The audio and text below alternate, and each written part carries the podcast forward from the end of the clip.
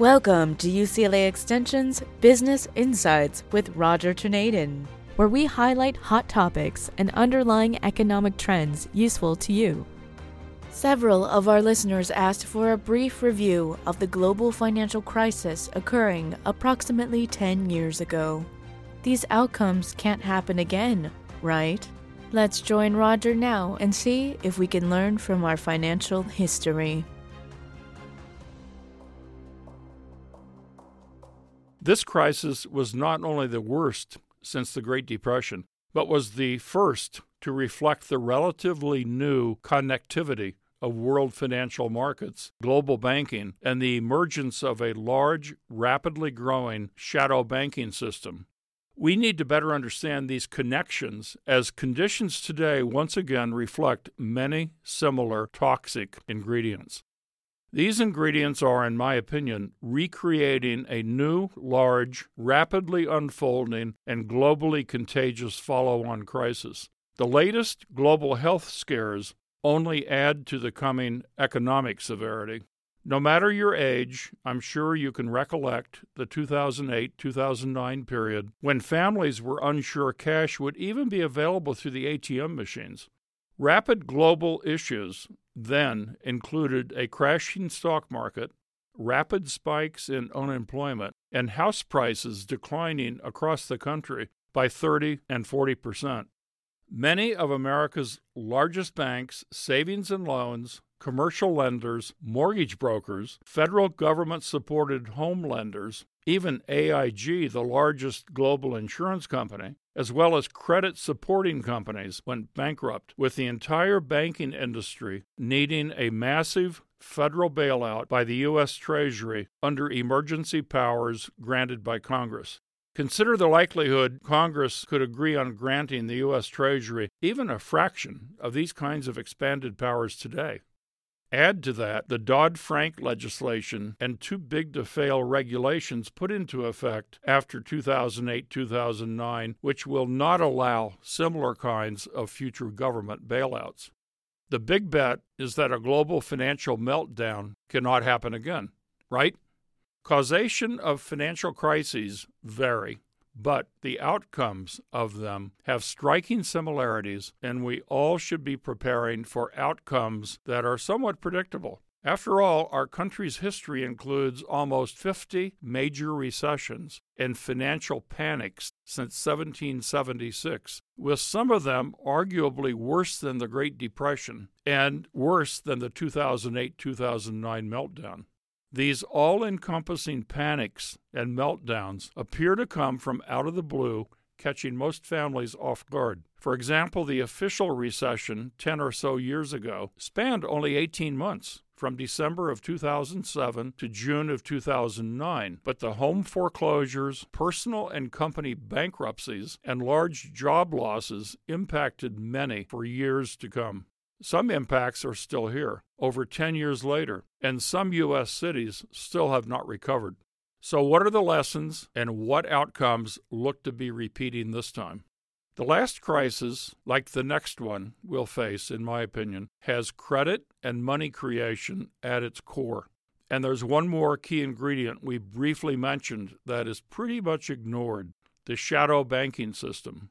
In brief, this is a relatively new and rapidly growing global financial network made up of non bank lenders, importantly, lenders in the United States and China. There are many examples. How about Quicken Loans? How about Rocket Mortgage? More generally, how about the venture capital funds, the hedge funds, and the private equity funds? Maybe even pension funds lending to large commercial real estate projects. Pension funds in Canada and sovereign wealth funds in Asia are additional large participants. Why does this matter? Did you know that in the crisis, a foreclosure and personal bankruptcy driving factor was adjustable rate mortgages? How many know that their adjustable rates were likely determined in London via the London interbank interest rate? This rate has been pretty much replaced, but few would read the fine print, much less understand that large mortgage loans were made on the basis of pools of mortgages, that is, thousands of mortgages in each pool. And these mortgage pools were collateral with global banks. Yes, the same 24 primary dealers are included with their subsidiaries, and they channeled money to this market. In brief, the shadow banking system has over $50 trillion in assets versus a total U.S. mortgage market size of less than $15 trillion in mortgages outstanding. This shadow system, which largely operates outside of many banking regulations, but includes banks as participants through joint ventures and global subsidiaries, is really important. By the way, this system has grown 75% in size since the 2008 2009 meltdown. The shadow banking system includes many of the same parent companies who control the trillions of dollars of bonds and stocks that trade every business day. Let's bring back our repo discussions in the past two podcasts for just a minute. Some of our more avid listeners may recall that I had mentioned the Fed intervening in the repo market is not only unusual, but could reflect one or more major banks in trouble. I had mentioned Italian banks that recently took actions to non voluntarily convert some customer deposits into their own bank stock. This simply removes someone's money from their account and substitutes a share ownership certificate in a troubled banking company. How attractive does that sound? Over the past few months, you may have noticed that the dollar and gold have both gained substantially in price. Let's add one more puzzle part Zero or negative interest rates impact almost $15 trillion of debt in some European countries. Maybe this is a coincidence, but HSBC Bank, one of the 24 primary dealers headquartered in London, this week announced layoffs of 35,000 jobs with a reduction in risk assets by about 35 to 40 percent in Europe and the United States. For more information, please use Google. The Federal Reserve continues its significant support for the repo system week to week, and now the global financial system is challenged to provide even more liquidity, particularly in China, which houses an estimated $8 trillion shadow banking system all of its own. My point is not so much that these ingredients are all new, because they're not.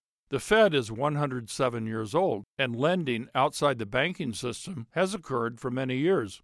My point is that the amounts of money outside the banking system and controlled by a very small number of market participants can by itself create market catastrophes that can be so large as to dwarf bailout monies, much less run into today's congressional deadlock, which is only getting worse in my view.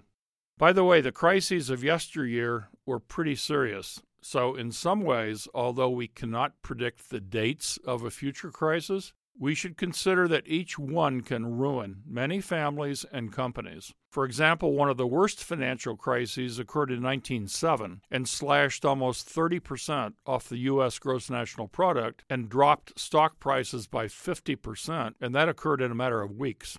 Ironically, J.P. Morgan himself did the bank bailouts.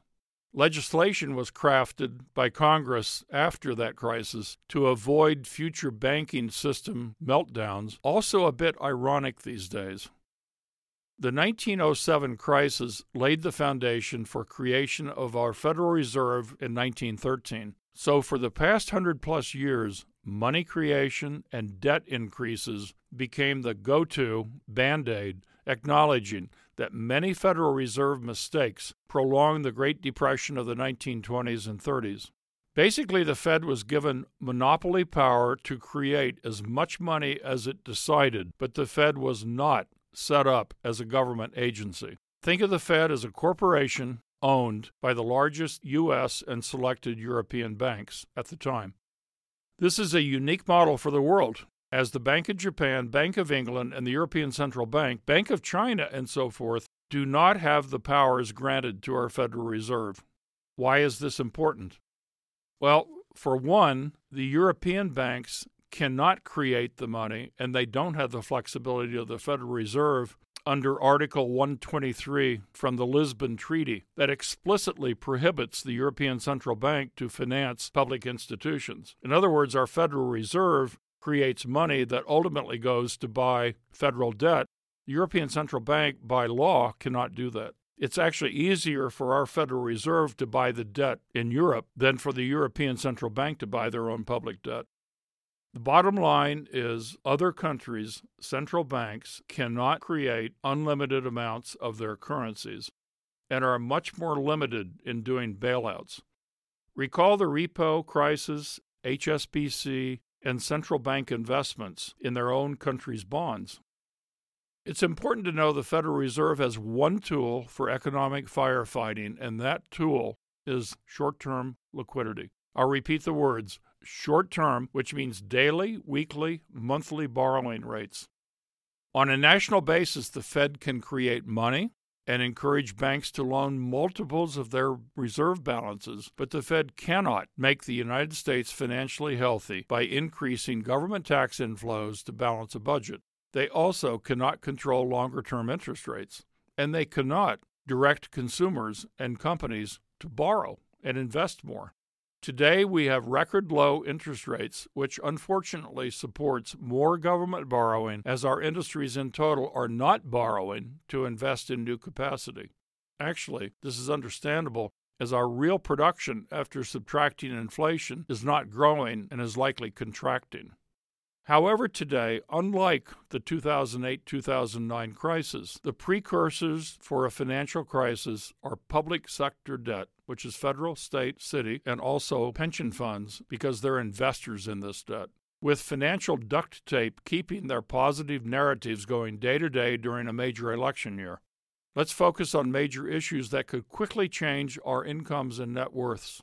Optimistically, these issues can be contained by Federal Reserve actions this year, but we should consider that even in an election year, the tools may not be powerful enough to keep interest rates from dramatically rising and to continue to support an uptrend in the stock market.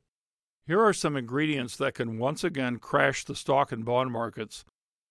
Every institution that holds or has investments in government bonds can lose 20%, 30%, even more of their investment values when interest rates do snap back up. For those who bought 0% government bonds or even 1% interest rate bonds, they can lose these kind of substantial values when interest rates do ultimately go up to only 4 or 5%. As interest rates go up, your long term bond prices go down as the interest a bond investor receives is fixed in dollar amount at the time the bond is bought. This is tricky for some to understand, and again, I recommend to Google interest rates up, bond prices down, and you can receive a lot of explanations online. This is crucial to understand, as many who don't understand it think bonds are a totally safe, secure, and predictable investment. But higher market rates devalue the bond price, so selling it before maturity can result in a substantial loss. Even holding it all the way to maturity means taking an inflation risk. So, for example, $1,000 invested today could be worth far less in 20 or 30 years in purchasing power.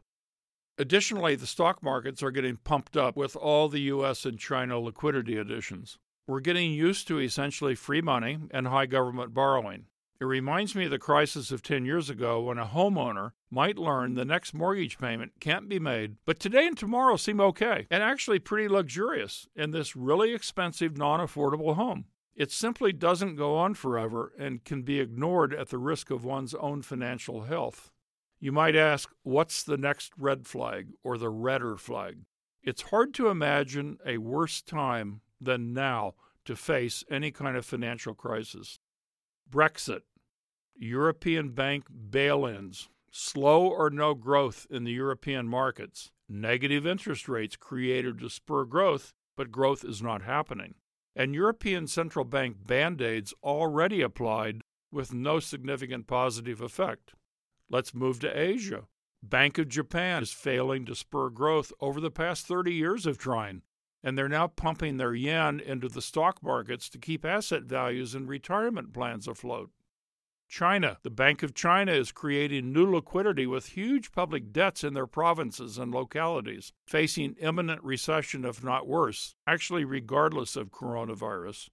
The U.S. Fed generated liquidity as a defensive move to keep financial gears from locking up and compounding this with an election year that has historically serious divisiveness. Whichever party wins, or prevails, I should say, more government spending, more deficits, and more funding needs are ahead. A stock market behaving more like a junkie, needing more and more liquidity injections to keep rising. There are so many red flags, it's hard to select just one or two. Consider the biggest red flag as the fact there are so many to choose from. It's impossible to predict which one is the most important, but I'm thinking everything we're witnessing still has to play out even more. I try to look at indications of either more or less Fed support needed to keep the financial system functioning because that is their top priority. They can grind their teeth as inflation increases and curse slower or no growth and even higher unemployment, but they will keep the banks functioning with sufficient liquidity. The next year or two will impact families differently depending on how much they have in savings and how much debt is owed. Retirees will continue to bear the brunt of loss of purchasing power. Investors, as previously mentioned, are cautioned about holding long term bonds and a non diversified investment portfolio. Households should really do their own stress tests, assuming interest rates rise, bond prices drop, and the impact of a major stock market sell off. We'll get through the next crisis, as we always do, but the objective is to maintain or improve our family lifestyles, which is far more important than trying to guess when the next crisis will occur or when the stock market will peak. Next time, we'll try to assess the global economic impact of China's attempts to shore up their economy this is important as China is a major part of many supply chains and our long term employment prospects. Be sure to email us at rtorneden at uclaextension.edu on more specific questions, which we will answer either personally or select as part of our future podcast. Hosted by Business and Legal Programs Director Roger Torneden. This podcast is presented by UCLA Extension and produced by Jamie Moss at Studio 10960.